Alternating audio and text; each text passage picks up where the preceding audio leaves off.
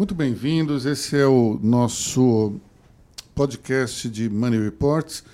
Estamos aqui, eu, Aloysio Falcão, junto com o editor-chefe Maurício Segala, os repórteres Lucas Emanuel Andrade e Marília Levi. Olá, pessoal. Olá. Olá. Bom, tivemos uma semana para variar super animada. Como sempre, né? Bastante. Verborragia total. O ministro Paulo Guedes, mais uma vez, falando mais talvez do que ele devesse. Sem dúvida. Então, dessa vez, o grande problema foi que ele disse que o dólar baixo era um problema, porque, afinal de contas, até empregadas domésticas estavam indo para a Disney. Uma festa danada. Isso é complicado, né? Bom, vamos lá, Amauri. Bom, uh, em primeiro lugar, acho que a gente precisa dizer que a, a, gestão do Paulo Guedes é uma ótima gestão, digamos assim. Uh, reforma da Previdência passou, tudo indica que o Brasil fará alguma reforma tributária, talvez que não seja ideal. Já se discute a reforma administrativa. Mas uh, o Paulo Guedes, de fato, precisa ser mais comedido nas palavras, né? Quer dizer, você, na questão do, do, Começou na semana passada com os parasitas, né, chamando funcionários públicos de parasitas. O que isso só atrai uh, uma, uma, visão negativa dos funcionários públicos em relação ao governo, que é péssimo para a aprovação das reformas, da reforma administrativa. E agora ele vai arranjar confusão com, com, com, empregadas domésticas. Quer dizer, o Brasil tem, eu vi indicador hoje, são quantas? São 10 milhões de pessoas que se enquadram nessa categoria. São 10 milhões de pessoas que de alguma forma possam ter se sentido ofendidas. Se a gente extrapolar, extrapolar isso para as famílias dos empregados domésticos, a gente chega fácil, fácil ao número entre 35 milhões e 40 milhões pois de é. pessoas. Por um país de 200 milhões de habitantes, a gente está falando de um quinto da população. Pois é. Que de alguma forma se sentiu ofendido. Sem falar que muita gente que hoje está estabelecida, tem uma condição melhor, é filho de empregada doméstica, tem empregada doméstica na família. Tivemos inclusive um caso hoje, que foi a coluna publicada pelo jornalista Reinaldo Azevedo, que fala sobre a dona Aparecida, Bem que era empregada doméstica. Exatamente. Bom, como você falou, Mauri, realmente eh, a gestão de Paulo Guedes à frente do Ministério é uma gestão muito boa. A gente percebe como o governo está preparando a economia para chegar o ano de 2021, ano de 2022, de uma maneira mais leve, sem tanta interferência do Estado, é, tentando criar condições para que o, o governo esteja é, livre desses anos e anos de muita despesa desnecessária.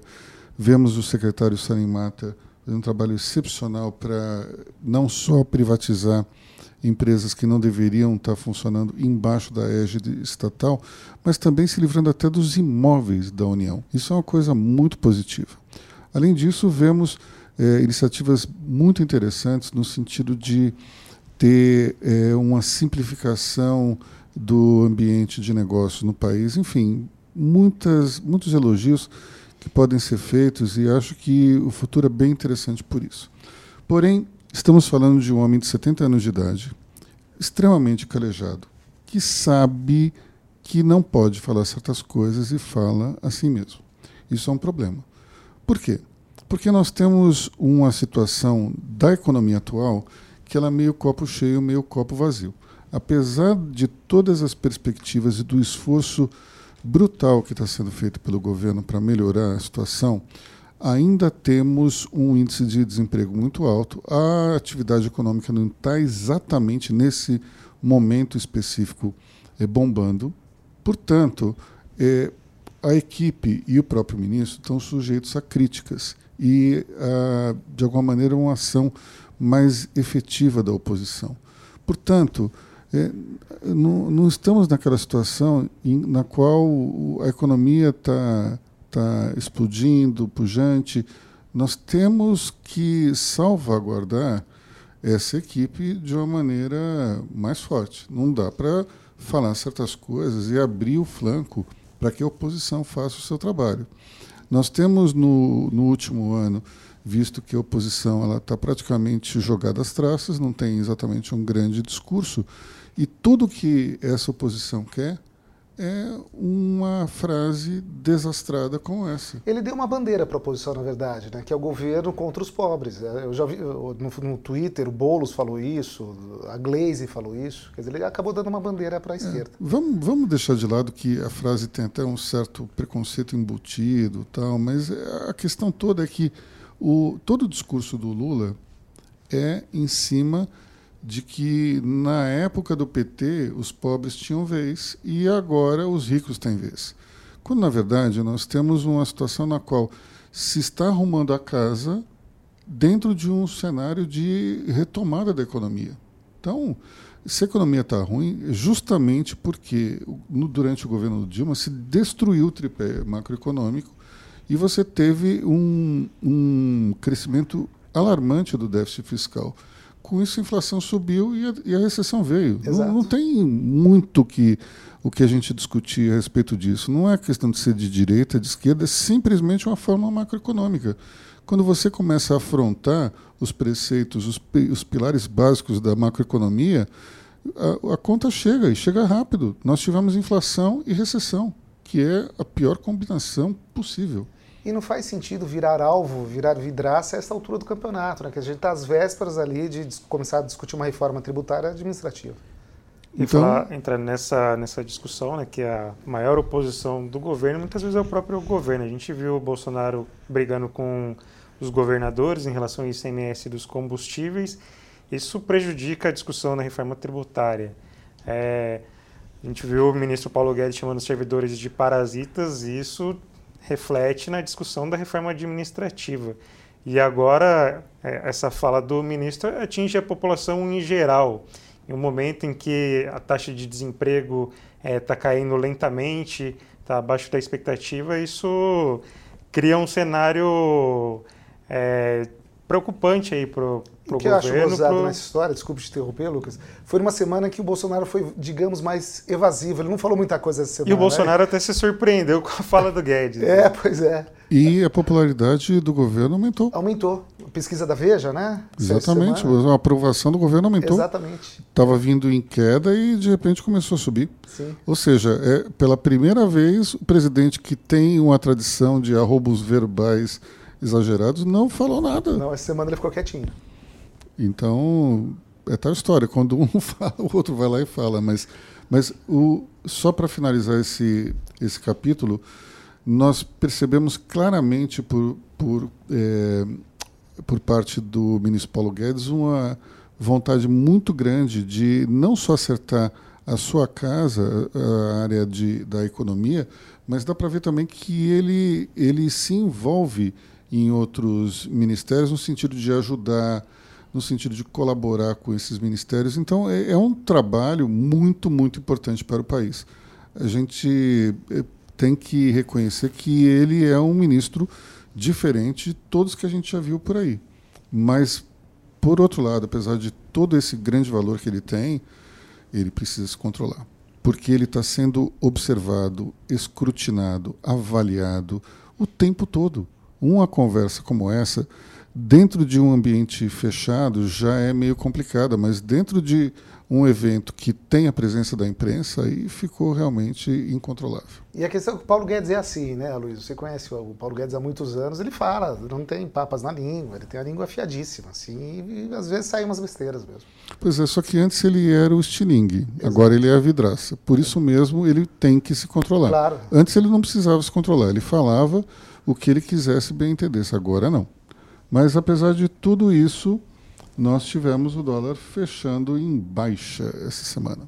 Exatamente. Está fechando abaixo de 4,30 depois de muito tempo batendo recordes de alta. Exato, exato. Mas isso se deve a, a leilões do BC também, Exatamente. Né? Isso, isso. Leilões pontuais do, do BC. Chegou a bater 4,38 durante o dia, acho que na ontem, né, na quinta-feira, mas hoje já está essa, essa disparada aí deu uma contida com a atuação do Banco Central. Exato. Bom, é, vou, ainda dentro do, do, de Brasília, do, do, do, tema Brasília, vamos falar da nomeação do general Braga Neto à Casa Civil, militar na um Casa militar Civil? militar na Casa Civil. Agora eu queria uh, pensar com vocês, aqui debater com vocês, por que, que o Bolsonaro colocou um militar na Casa Civil? Será que faltam quadros do PSL? Ou, ou ele confia mais nos militares? Eu acho que é simplesmente a turma dele. Uhum. O Bolsonaro passou o tempo todo no Congresso cercado de pessoas que estavam, digamos, dentro do baixo clero. É, eu acho que o, o, a figura do Onyx Lorenzoni é, é, bem emblemática nesse sentido. Esse era o tipo de, de relação que ele tinha mais. Ele próprio percebeu que o Onyx estava é, superdimensionado para o cargo que ocupava. E resolveu melhorar o nível e, e dentro do, do universo do Bolsonaro, quem ele conhece com maior capacidade justamente são os generais. Uhum. E daí eu acho que Braga Neto caiu feito uma luva dentro desse, de, desse perfil e é uma pessoa elogiadíssima em Brasília. O próprio Rodrigo Maia, para falar do nosso, do nosso amigo Lucas Andrade, que é o chefe da editoria Rodrigo Maia aqui do podcast. Mas o, o próprio Rodrigo Maia teceu grandes elogios à, à, atuação do general Braga Neto durante a intervenção no Rio de Janeiro. Sim. Ou seja, a gente está falando de uma pessoa que tem uma capacidade reconhecida por vários políticos, um trânsito muito interessante com o presidente do, da Câmara Federal. Isso já é meio caminho andado. Quando a gente percebe que o, o, o presidente da Câmara não estava se dando bem com o coordenador político, não funciona. Tudo fica complicado. E o Braga Neto tem um perfil moderado, né? Quer dizer, que ele de fato ele transita em todos os setores ali, todos os meandros da sociedade, digamos assim. É importante reforçar que o fato de termos quatro generais dentro de posições importantes do governo não quer dizer que o governo seja antidemocrático, porque houve uma ditadura militar no passado. Nós temos uma nova geração de militares, são pessoas muito bem formadas e todos os generais preservam e, e a democracia e prezam o regime democrático como importantíssimo para o país. Então, não dá para dizer, ah, mas eh, nós temos uma coisa antidemocrática porque tem general. Não, o general pode ser também um cara democrático, por que não? É. Né? A gente teve, inclusive é bom lembrar, na eleição indireta que elegeu, que escolheu o general Figueiredo como presidente da República, é, houve um candidato da oposição, que era o general Euler. Pouca gente se lembra, mas houve um candidato que realmente não tinha chance nenhuma, porque naquela época a Arena dominava o Congresso Nacional e, e, e escolhia o presidente, mas houve um general que disputou contra o general Figueiredo. Se você parar para pensar, né, são quantos ministérios nesse governo? Uh, 16, 18, não lembro de cabeça. Bom, a gente tem mais ou menos um quarto aí de ministros militares. Imaginava-se que seriam muito mais, né? Porque na campanha é. Bolsonaro, né, toda uma campanha em defesa ali dos militares. Então acho que está tudo dentro do, do, imaginado já pelo perfil do Bolsonaro. Eu vou até dizer que estava dentro até eu pelo menos acho que está melhor do que o esperado, pelo menos dentro do perfil desses generais. São, são pessoas muito preparadas. Até acho que foi uma pena que Santos Cruz saiu do governo. Saiu até em função de uma fake news. Exato. Mas é, nós temos até agora, pelo menos, militares de altíssima capacidade. Então, isso não me incomoda. Acho que estamos é, também num limite do mix é, de, de, de, membros do Ministério. Talvez um a mais eu já acho que está meio estranho. Mas é a turma do Bolsonaro. Claro. É, assim, se a gente pensar que entre os que ele conhece, ele dá uma preferência para os generais, esses generais são bem informados, então tá bom. Só que talvez estejamos no limite agora, né? Chega, né? e o Bolsonaro também, aos poucos, parece que está fazendo uma reforma, está arrumando a casa. Aí, a gente lembra que na semana passada ele trocou o ministro do Desenvolvimento Regional. Sumiu o Rogério Marinho, que tem um bom trânsito também com, com o Congresso. Eu acho que o Rogério Marinho vai ser uma espécie de segundo em comando na questão da negociação com o Congresso Nacional. É, vai ajudar muito, acho que, o general Braga Neto, porque ele tem um trânsito incrível. Foi, foi deputado, é um cara extremamente querido pelas lideranças do Congresso. Então, eu imagino que ele vai ajudar muito nesse sentido. Bom, falando de Brasília ainda, tivemos um dos episódios mais lamentáveis que se tem notícia na política recente. Foi um depoimento deprimente de um cidadão desqualificado na CPI das fake news. Uma coisa realmente. Eu não sei nem como me manifestar, Mauri, porque eu, eu, primeiro fiquei indignado, depois eu fiquei deprimido, finalmente eu fiquei revoltado, porque é uma coisa tão absurda, tão terrivelmente vil, que eu não sei, sinceramente, como, como qualificar, né? qualificar sem ser grosseiro. E eu fiquei horrorizado, até comentei com você durante a semana, com os comentários nas redes sociais, no Twitter especialmente. Bom, vamos, infelizmente, ter que explicar para quem não participou da discussão. É, o, um depoente do, da CPI da, das fake news, Hans Nascimento, que ele, ele foi personagem de uma reportagem na Folha de São Paulo sobre a ação de mensagem, disparo de mensagens nas redes sociais, é, disse que a repórter Patrícia Campos Melo se insinuou sexualmente para ele em troca de informações, o que é um absurdo, assim, inenarrável. É uma coisa inacreditável. E, inclusive, isso, é, hoje eu tive uma discussão com um amigo muito séria, porque ele estava dizendo não que é, a jornalista tal tem um caso com um político tal. E eu disse, mas de onde você tirou isso? Não, porque quando houve tal fato político com ele, ela foi a primeira a dar notícia. Eu falei, olha, isso é isso é muito absurdo, porque nós estamos reforçando aquela ideia de que a mulher jornalista só pode dar uma notícia se tiver um relacionamento com a fonte. É, isso é um negócio tão nada a ver. Isso é machismo. Pois é, isso não Marília. tem nada a ver. Sim, machismo puro e simples. Agora, eu estava comentando com você essa semana, é impressionante é, a esgotof, es, as, esgotofera. esgotofera, exatamente. No Twitter, especialmente, o pessoal que saiu em defesa do, do Hans, eu fiquei horrorizado. Teve um sujeito ali que escreveu literalmente que todo mundo sabe que jornalistas se prostituem para conseguir informação. Você escreveu um texto essa semana, você tem 35 anos de profissão, nunca viu isso. Nunca vi isso. Eu nunca vi isso. 30, eu nunca vi nenhuma. Mas nem sequer uma hipótese remota, cabeça. uma pois é. coisa é. assim. Eu não sei de onde é que as pessoas tiram isso. Não sei. E é. a gente observar os fatos, a maioria a Folha ponto desmentiu a ponto, desmentiu e tanto essa parte não é que ela desmentiu, ela, ela demoliu Exato. os argumentos do cara, demoliu. ela teria se insinuado, na verdade foi o contrário. Ele o tempo todo aí, ela completamente não, ignorou. Tem, tem, um print, tem uma captura de tela Sim. que dá para ver que ele se insinua para ela, não o contrário. Ela ignora Exato. completamente a mensagem que dele absurdo. e foca só no trabalho, na parte de da informação. E Eu mesmo acho... assim, o pessoal, como a Mauri falou, é, ninguém liga para isso, né, para esses detalhes. Não, não interessa. Além dessa questão, digamos, misógina, eu acredito que o machismo ele se manifesta num, de uma maneira vil e torpe pelo seguinte: a mulher não pode ser bonita e ao mesmo tempo competente. competente. Exato. É, claro. Se a Patrícia Campos Melo é uma moça bonita, é bonita, então ah, tem alguma coisa. Tem alguma coisa estranha aí. É uma coisa estranha porque daí ela usa a beleza dela em favorecimento do seu trabalho. Isso é um absurdo Machismo total. abominável. Marília, você que é uma moça bonita e trabalha aqui, como é que você viu essa situação? Não, lamentável, né, da parte do, do Hans.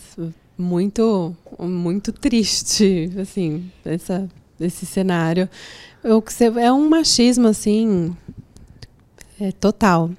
Agora, o curioso que a gente esqueceu de falar, o filho do presidente também corroborou, né? A... Cara, mas de um jeito inacreditável. Eu não duvido que ela tenha feito duvido. isso. Oi? Mas não Como esperava assim? uma postura diferente dele, não, na mas verdade. Uma, a eu não duvido que ela tenha feito isso. Por quê? É, pois é.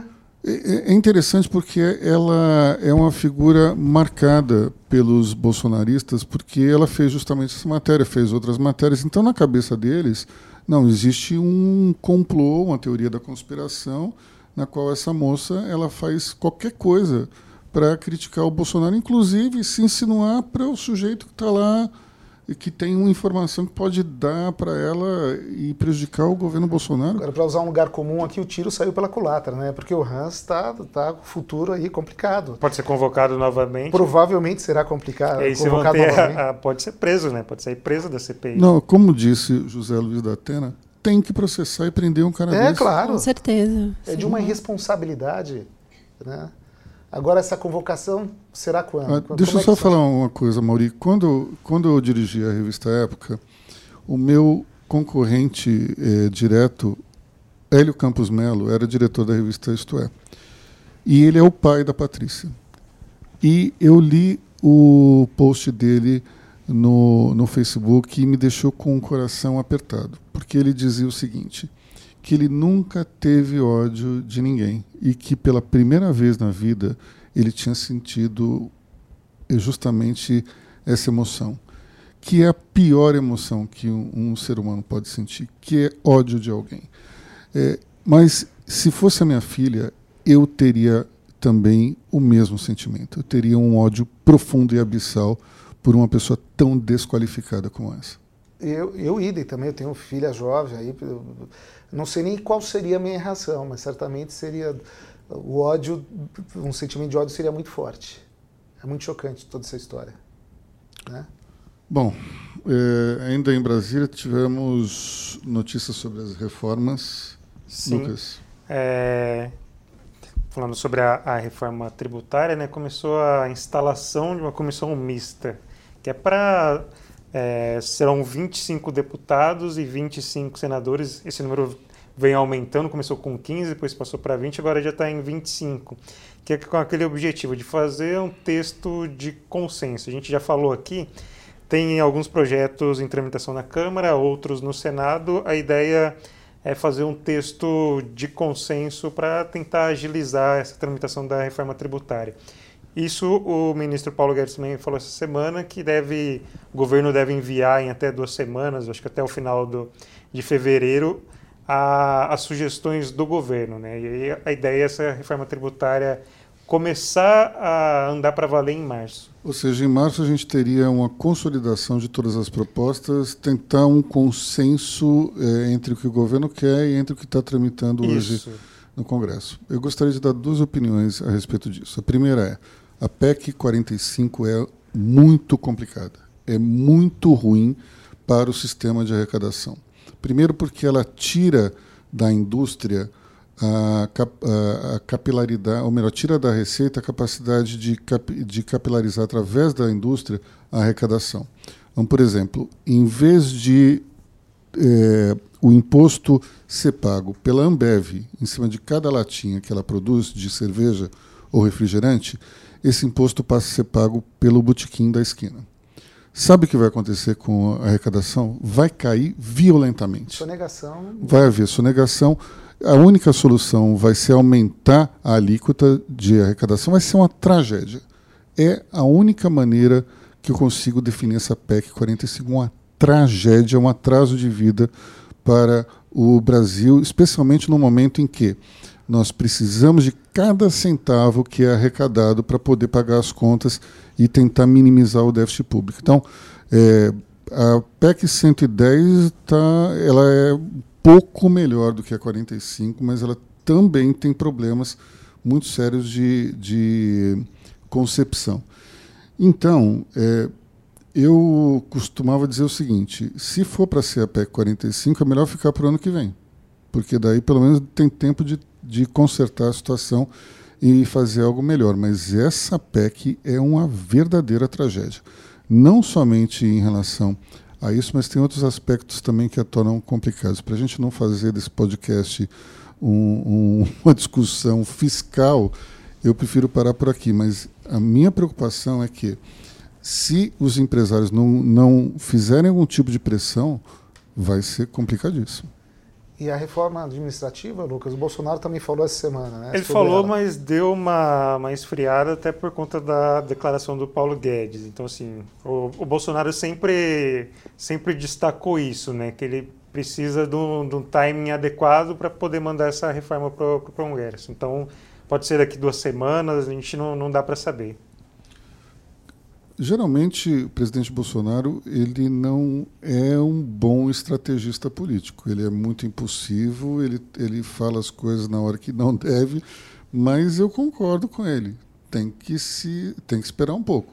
Neste o, momento, depois os ânimos estão muito é, exaltados. É, mandar para o Congresso pra, agora. Para mandar um, alguma proposta nesse momento. Mas só, só, só uma coisinha nessa de Bolsonaro, Paulo Guedes.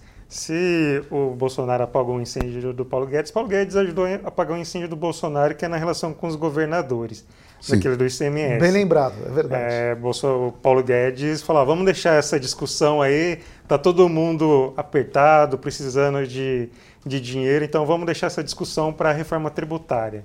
É interessante, um foi a turma do deixa disso do outro. pois é. Bom, encerrando com coronavírus, notícias um tanto quanto contraditórias pois de um é, dia para o outro. Ninguém aguenta mais também coronavírus, né? E justamente pelo grau de incerteza que a China traz para o mundo inteiro. Ah, a gente não consegue confiar nos indicadores ao certo, chineses. Né? Isso é um retrato de um país autoritário. No fundo é isso. Quer dizer, você consegue imaginar se houvesse uma epidemia na França ou nos Estados Unidos, se a gente não teria certeza a respeito dos dados? Ah, hoje a, a OMS se manifestou e falou que no mundo está controlado, né? Isso tem um risco controlado. O problema é que não dá para saber o que e ocorre na China. a China, essa semana, ela mudou a metodologia de contagem de, de, de, de, infectados e de mortos. Quer dizer, no meio do, do, processo, já faz dois meses que se descobriu o vírus, aí muda a metodologia. Mas eu até entendo isso. Eu conversava com, com um, um executivo inglês essa semana e ele me disse que o grande problema da contagem que estava sendo feita antes era que se, se acreditava que o período de incubação e da doença era de 14 a 18 dias e que só que é, o período que havia as mortes ele era um pouco mais esticado do que se previu anteriormente. Então, muitas mortes que, que acabavam ocorrendo não eram computadas e com isso a, a estatística estava um pouco esquisita. Mas o índice de mortalidade ele não mudou, não mudou. muito. Então, é, continuou entre, entre 2 e 2,1%. Então, está oscilando num nível que é muito parecido com o de uma pneumonia forte. É, as informações mais confiáveis que a gente consegue depreender vêm, na verdade, das empresas. Né? Porque a, a, Hyundai anunciou que adiou por mais uma semana a volta do, do, do, das fábricas a operar. Mitsubishi também, Nissan também, a Foxconn voltaria na segunda-feira. Praticamente todas as. Você está tendo uma, uma volta paulatina, mas não, ninguém está muito entusiasmado. Ex exatamente. E por aí, quer dizer, daí você tem algumas informações confiáveis. Ah, a gente vai adiar mais uma semana, mais 15 dias o retorno, significa que a situação não está sob controle ainda. Então a gente teve na, na quinta-feira uma bolsa em alta, porque aparentemente as informações mostravam que havia uma desaceleração do contágio. É, foi na é. quarta-feira. Na quarta-feira. Quarta e na quinta-feira foi o contrário. Foi o contrário. Porque é, houve. Na, na quarta, inclusive, eu acho que o total de infectados caiu para baixo de 2 mil, a média. E aí na quinta-feira já subiu para 14 mil. O, o, total de mortes também. É, por conta da, da mudança da metodologia. Foram mais de 200 mortes é, informadas na quinta. Eu não lembro qual era na quarta-feira, mas foi um crescimento muito grande. Bom, de qualquer forma, é, esse, a, a gente tem uma questão interessante que é onde está o calcanhar de Aquiles das nações? Várias nações têm, têm seus problemas. O problema da, da China, aparentemente, é uma questão de infectologia. A SARS foi na China também. Agora a gente tem esse coronavírus. É Ou seja, tem, é, a, o país tem um problema nessa área. Sim. A gente teve duas epidemias que saíram de lá nos últimos 10 anos. É, é, eu acho que é sintomático isso. A gente tem que entender que a economia da, da China, muitas vezes, de tempos em tempos, vai passar, vai ser abalada por esse tipo de situação. Não, no ano passado a gente teve a, a febre suína, né? também falando de porquinhos, também, que dizimou né, a população de porcos do país. Isso foi bom para o Brasil, né? Foi bom para o Brasil, foi ótimo para o Brasil. Como, aliás, o coronavírus também foi porque a produção de, de bovinos diminuiu local e vários frigoríficos aqui se beneficiaram assinando contratos novos. Né? Isso, exatamente.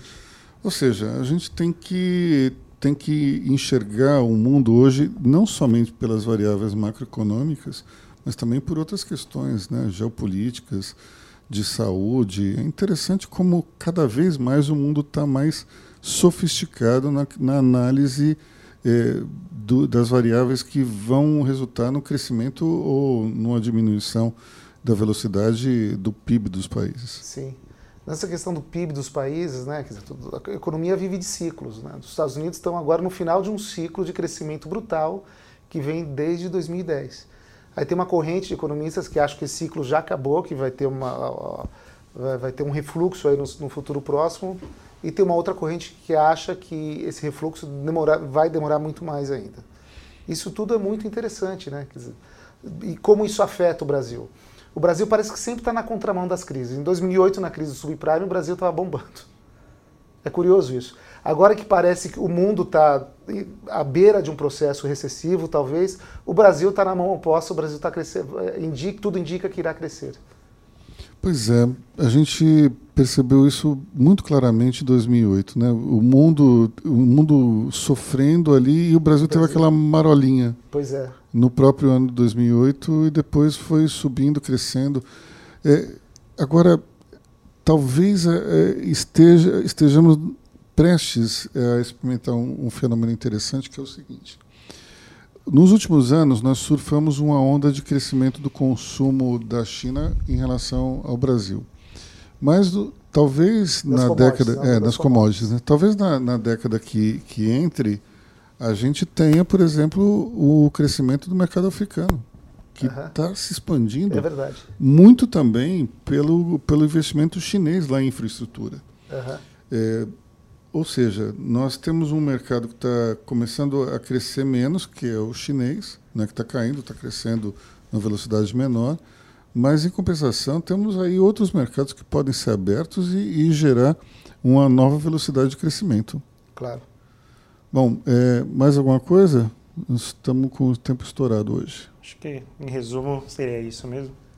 Eu acho que a gente poderia só encerrar com a atividade econômica, né, que saiu hoje, né, a prévia ali do PIB, né? Foi 0,89 no ano passado. Mas a expectativa não era 1,3? Era 1,1 a expectativa. Era 1,1. Pois é. Uh, o... Mas eu lembro que o ano passado a primeira, a primeira prévia foi também inferior ao resultado final. Foi, é verdade. O, o curioso nessa história é que o mês, tudo, parece que o mês de dezembro não foi muito bom. Né? E, ninguém tá, né? e ninguém entendeu direito até agora por quê. Até o Mansueto, o secretário do Tesouro, falou isso essa semana, que foi um mês esquisito, foi um mês estranho, que é preciso esperar o tempo passar para conseguir entender de fato o que aconteceu.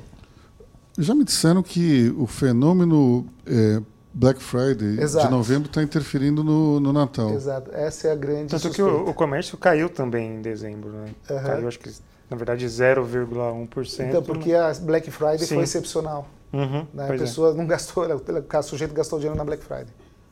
Eu, sinceramente, não consigo entender como é que alguém gasta o dinheiro na Black Friday e não gasta no Natal. Mas, enfim, como eu já estou já tô um pouco mais velho, deve ser com um problema de conflito de gera, gerações. Talvez, talvez. Então tá, pessoal, é isso aí. Muito obrigado pela atenção. Na semana que vem nós voltamos. Até lá. Tchau. Tchau. Até, tchau, tchau. Até a próxima.